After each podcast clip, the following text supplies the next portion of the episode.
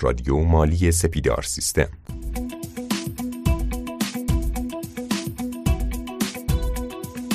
سلام می‌کنم خدمت شنوندگان عزیز و دوست داشتنی رادیو مالی. امیدوارم که حالتون خوب باشه. خیلی خوشحالم که با یک قسمت دیگه در خدمت شما هستیم. پادکست 111 از سری پادکست های رادیو مالی سپیدار سیستم.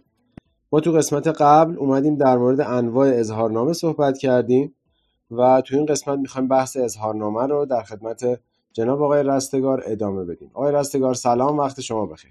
منم سلام عرض می‌کنم خدمت شما. امیدوارم حالتون عالی باشه. با دومین قسمت تخصصی برنامه اظهارنامه در خدمتتون هستم. انشالله که اطلاعات خیلی خوبی رو در خدمت دوستان ارائه بکنیم. آقای رستگار تو قسمت قبلی اومدیم در مورد انواع اظهارنامه به طور کامل صحبت کردیم.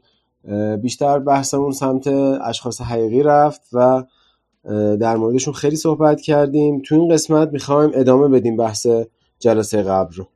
بله من رسیدم به ماده 177 قانون مالیات های مستقیم که چی میگه؟ میگه اگر مثلا 31 شهریور امسال یا حالا هر سال 31 خورد 31 تیر ماه یا کلا روز آخر تسلیم اظهارنامه خورد به روز تعطیل اولین روز اتفاقی که امسال برای مشاغل افتاد دیگه اولین روز بعد از یوم باز شد میشه آخرین روز. مثلا اگر سی که شهریور افتاد جمعه میشه شنبه. اگه شنبهش تعطیل رسمی باشه میشه یک شنبه. حالا یه سوال جالب پیش میاد. اگه بیفته پنج شنبه چی؟ این خیلی سواله. جواب میشه اون شهرهایی که اداره امور مالیاتی پنجشنبه بازه همون پنجشنبه میشه روز آخر. ولی شهرهایی مثل تهران که اداره امور مالیاتی بسته است جمعهش هم که تعطیله میشه شنبه. اینم از ماده 177 اما یک ماده دیگه که خیلی مهمه در ارتباط با اظهارنامه باید بدونیم ماده 210 قانون مالیات های مستقیم هست و تبصره دوش. چی میگه؟ میگه آن قسمت از مالیات مورد قبول معدی مذکور در اظهارنامه یا ترازنامه تسلیمی به عنوان مالیات قطعی تلقی میگردد و از طریق عملیات اجرایی قابل وصول است. یعنی چی؟ یعنی دوستان ما باید دقت بکنن زمانی که دارن اظهارنامه رد می‌کنن سازمان امور مالیاتی به استناد تبصره دو ماده 210 میگه خودت تو اظهارنامت ابراز کردی. پس قطعیه.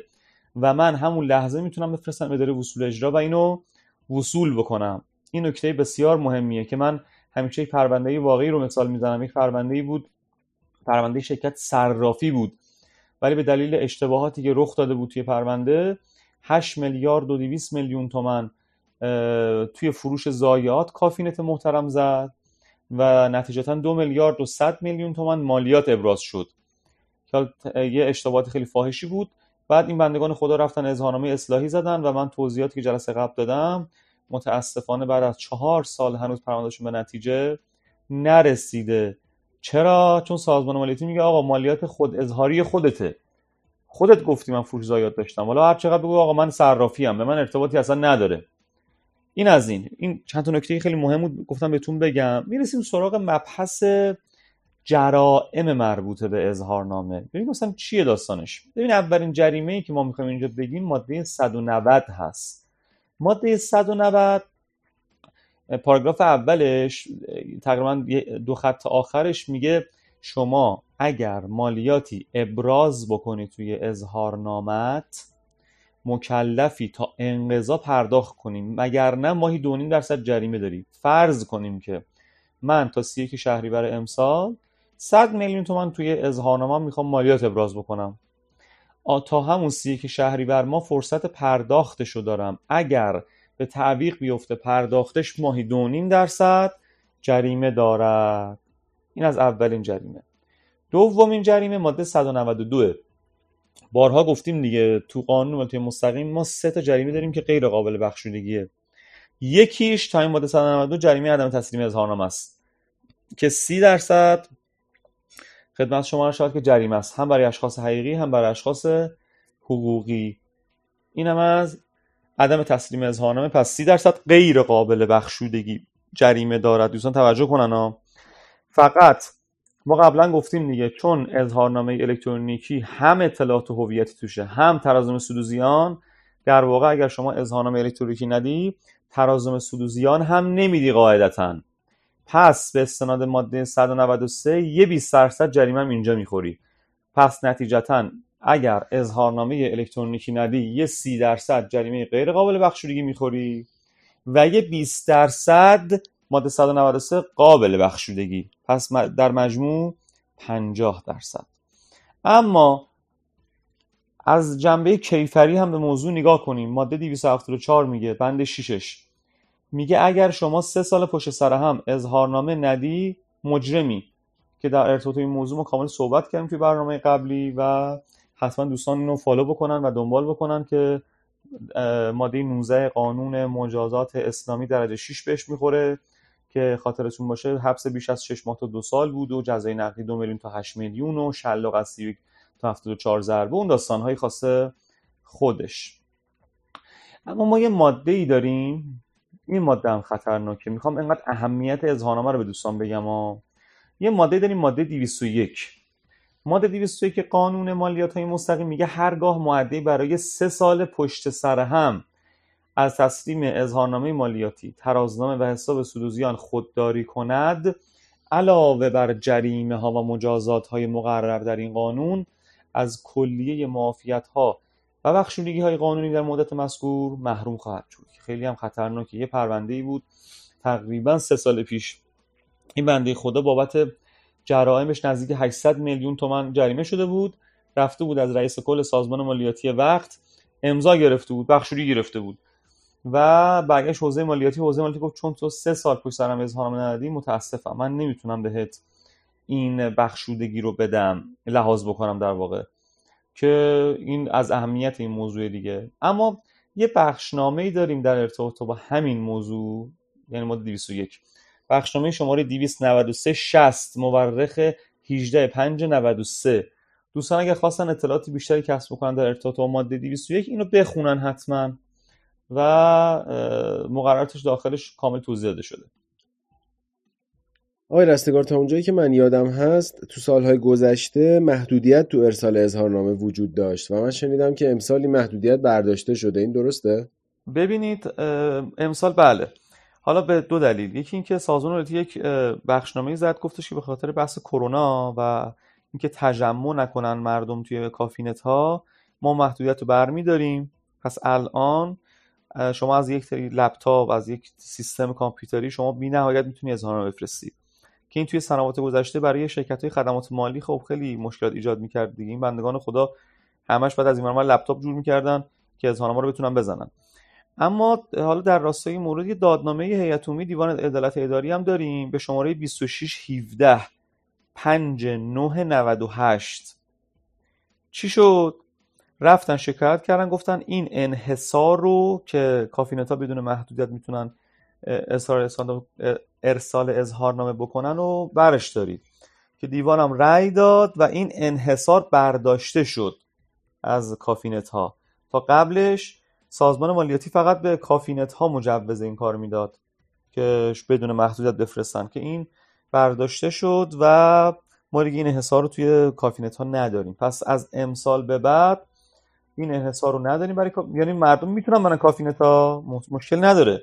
کافینت می‌تونن برن اظهار بفرستن. انحصارش برداشته شد از کافینت ها و خدا رو امسال دیگه محدودیت هم نداریم. اما آقای مزید من چند تا نکته کاربردی هم به دوستان بگم. زمانی که دارن اظهارنامه پر می‌کنن اینا رو در نظر داشته باشن. چند تا نکته خیلی کاربردی و اون ریزکاری های کاره.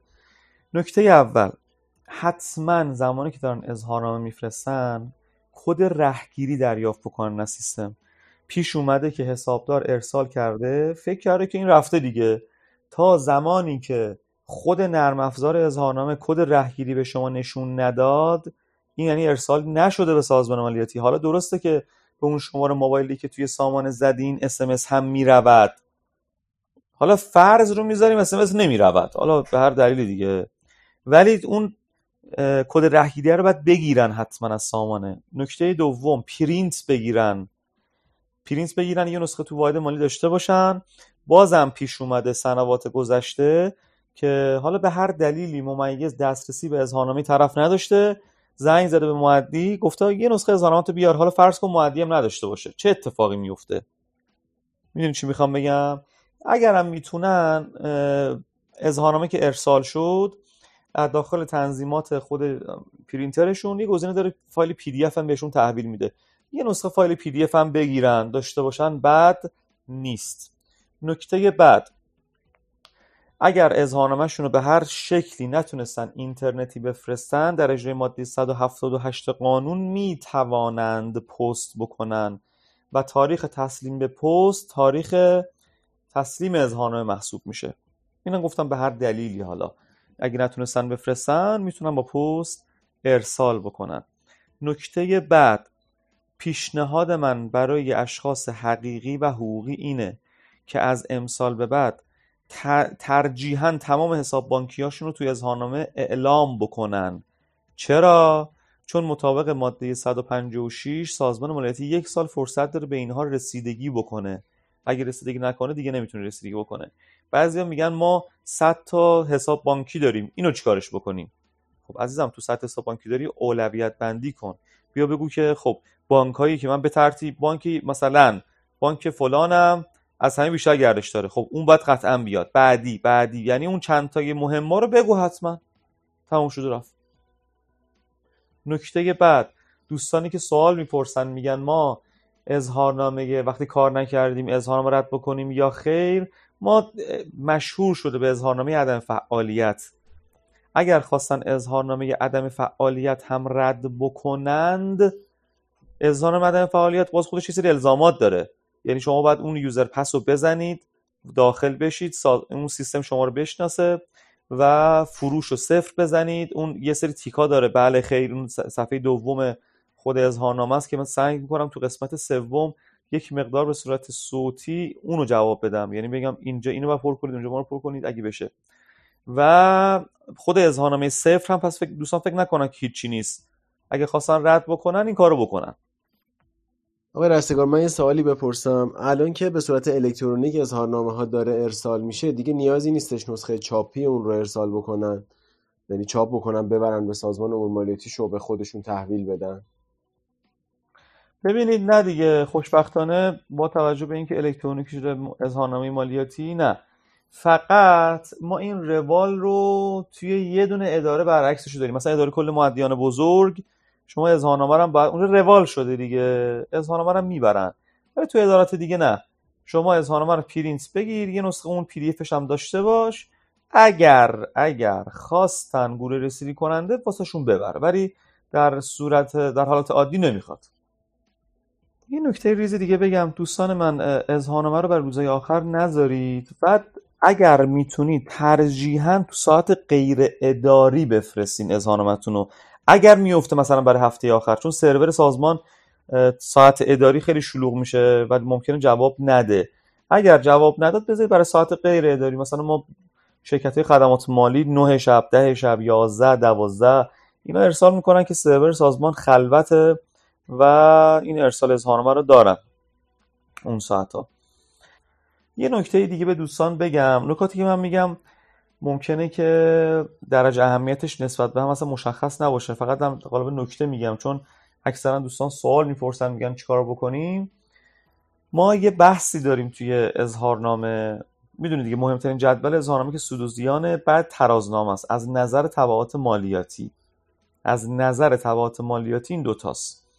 حالا ما یه بحثی داریم توی خدمت شما شود که تو جدول سود و زیان یه تبصر هفته ماده 105 ما داریم که دوستان نمی‌دونم چقدر باش آشنا هستن که میگه هر ده درصد افزایش سود نسبت به پارسال یک واحد درصد از اون 25 درصد میندازه. یعنی چی؟ یعنی به که نرخ من 25 درصد باشه 24 درصد میشه و نهایتا تا 20 درصد. یعنی که من 50 درصد سود نسبت به پارسال نشون بدهم به جای اینکه آخر ضبط داره خدمت شما شود که 25 درصد بشه ضرب 20 درصد میشه. یک مشوقی که قانونگذار از سال 95 توی قانون پیش بینی کرد و ما اینو داریم. اما نکات خیلی جالبی داره این داستان. البته این موضوع در قالب تبصره هفت ماده 105 برای اشخاص حقوقی و تبصره دو ماده 131 برای اشخاص حقیقی است. یعنی برای هر دو گروه پیش بینی شده.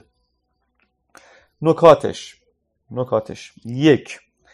اگر بدهی قطعی 97 دارید حد اکثر تا پایان 31 6 99 فرصت دارید اینو تمامش کنید پرداختش کنید بره. یعنی اگه مثلا تقسیط کردین در قالب چک های مختلف اینو مکلفین شما چیکار کنید بدین بره تا سی که شیش. مگر نه این تفسر هفت به شما نمی‌خوره. یعنی گروه رسیدی کننده به شما اینو نمی‌دهد. نکته دوم مگر ما نگفتیم که تبصره دو دیویست و ده میگه مالیات شما قطعی است؟ پس قاعدتا قاعدتا باید اون مالیات قطعی خودتون رو یعنی ابرازی خودتون رو تا آخرین موعد پرداخت کرده باشین. تا آخرین موعد که یعنی تا آخرین روز تسلیم اظهارنامه. نکته بعد معمولا گروه رسیدگی مالیاتی میاد خودش جرائم مربوط به 97 رو مجددا بررسی می‌کنه تا از صحت محاسبات و پرداخت مطمئن بشه. چرا؟ مگه ما نگفتیم که یکی از شروط استفاده از مشوق تفسیر هفته ماده 105 اینه که باید بدهی قطعیشو پرداخت کرده باشه؟ گروه رسیدگی کننده خودش یه بار چک می‌کنه ببینه اتفاق افتاده یا نیفتاده. در ارتباط با این موضوع دو تا رفرنس به دوستان معرفی می‌کنم. اگر خواستن برن مطالعه بیشتری بکنن. یک بخشنامه 296 158 مورخ 7 12 96 و رأی هیئت عمومی شورای عالی مالیاتی به شماره 201 36 مورخ 3 ده 96 این دوتا رفرنس رو اگر بخونن کامل توضیحات توش هست. نکته بعد. همیشه گفتم اظهارنامه یک جدولی دارد جدولی که توش شما مجوزهاتون رو می‌تونید بزنید. فیلدش الزامی نیست ولی من همیشه گفتم هر مجوزی داشتید لطفا بزنید. مثل کارت بازرگانی که خیلی چیز ساده ایه زدن کارت بازرگانی شمارش تو اون جدول فایدهش چیه؟ خود نرم میاد سه در هزار سهم اتاق بازرگانی رو موقع محاسبه خودش حساب می‌کنه. مثال می‌زنم. فرض کنید که درآمد مشمول مالیات ابرازی شما 100 تا بوده برای سال 98 حوزه مالیاتی میگه نه خیر 500 تاست یعنی تشخیص صادر می‌کنه 500 تا. حالا چجوری حساب می‌کنیم؟ ما میگیم 500 میلیون دیگه. 500 میلیون ضرب در 3000 میشه 1 میلیون و 500 حالا همون 500 منهای 1 میلیون و 500 میشه 498 500 این 498 500 ضرب در 25 درصد میشه. میشه 124 625 مالیاتش. پس اینم از یک مثالی که برای سهم اتاق بازرگانی گفتم به دوستان بگم که اینو حواسشون جمع باشه. اگر که کارت بازرگانی دارید این کارو می‌تونید بکنید. یه دستورالعملی هم هست. دستورالعمل شماره 111 973 اگر خواستن بخونن در ارتباط اتاق بازرگانی اینو بخونن. سال 86 هم هست. قدیمیه ایزاره نکته آخر در ارتباط با هزینه سهم اتاق بازرگانی اینه که با توجه به اینکه سهم اتاق بازرگانی تو محاسبات منظور میشه بنابر تبصره دو ماده 147 دیگه هزینهش هزینه قابل قبول نیست. چون یه بار حساب شده دیگه. درسته؟ اینم از این. مرسی از شما آقای رستگار. من دو تا سوال بپرسم اگر نکته نبود در آخر و این پادکست رو به پایان برسونیم. یکی در مورد اشخاص حقیقی هستش که دوستی از هم سوال پرسیده بود گفته بودش که من مالیات 97 هم که قطعی هم بوده و باید پرداخت می‌کردم رو پرداخت نکردم. می‌خواست ببینه که چقدر جریمه بهش می‌خوره و این جریمه چجوری محاسبه میشه. این سوال اولم هستش. جریمش اینطوری حساب میشه که ببینید شما زمانی که مالیات قطعی میشه اولا اینکه مطابق ماده 211 و 210 و 211 ایشون می‌دونید دیگه میگن زمانی که مالیات قطعی میشه ده روز فرصت پرداخته. اگر پرداخت نکنن واحد ممیز خدماتشون باید بفرسته فرمانده اداره اصول اجرا اونجا یه برگه اجرایی بهش ابلاغ می‌کنه. میگه شما یک ماه فرصت داری که بیای پرداخت کنی اصل جریمه رو. اگه پرداخت نکنی اصل جریمه به اضافه ده درصد هزینه اجرایی ازت می‌گیریم ما. کما اینکه ماهی دو نیم درصد هم داره همینطور جریمه روش میاد. ماهی دو نیم درصد مالیات ابرازیش. این از این. خب و اما سوال دوم گفتن که بنده اظهارنامه رو ارسال کردم و اولین قسط رو هم پرداخت کردم. هنوز فرصت قانونی تموم نشده. آیا می‌تونم اصلاحیه بزنم؟ قسط پرداختی مانع اصلاحیه می‌شود یا خیر؟ خب ایشون حقیقی هستن فکر کنم که این سوال پرسیدن دیگه درسته؟ اگر حقیقی باشن می‌تونن می‌تونن تا ما مطابق ماده 226 یک ماه فرصت تبصرش یک ماه فرصت داریم از تاریخ انقضا اصلاحی بزنیم. بله ایشون می‌تونن. بسیار عالی آقای رستگار من یه پیشنهادی دارم برای قسمت سوم بحث اظهارنامه و اون هم این هستش که از دوستان بخوایم بله. نرم افزار اظهارنامه رو جلوی خودشون داشته باشن و شما روی نرم افزار به ما آموزش صوتی بدید فکر کنم برای اولین باری که این کار داره انجام میشه و دوستان با اون تبای مختلفی که بله، وجود بله. داره توی نرم افزار با شما پیش بیان و کامل در موردش اطلاعات کسب بکنن نظرتون چیه بسیار عالیه خیلی ایده جذابیه و من پیشنهاد می‌کنم که این کارو بکنیم. من به صورت صوتی توضیح میدم و دوستانم توی جلوشون سامانه هست و کامل می‌تونن اینو هندل بکنن. ممنونم از شما و ممنون از شنوندگان عزیز رادیو مالی. تا جلسه بعدی که سیستم رو آماده بکنید و آموزش یه جورای عملی نرم افزار اظهارنامه رو داشته باشیم خداوند یارو نگهدارتون. منم خیلی خوشحالم که این برنامه در خدمتتون بودم. تا برنامه بعد خدا نگهدار.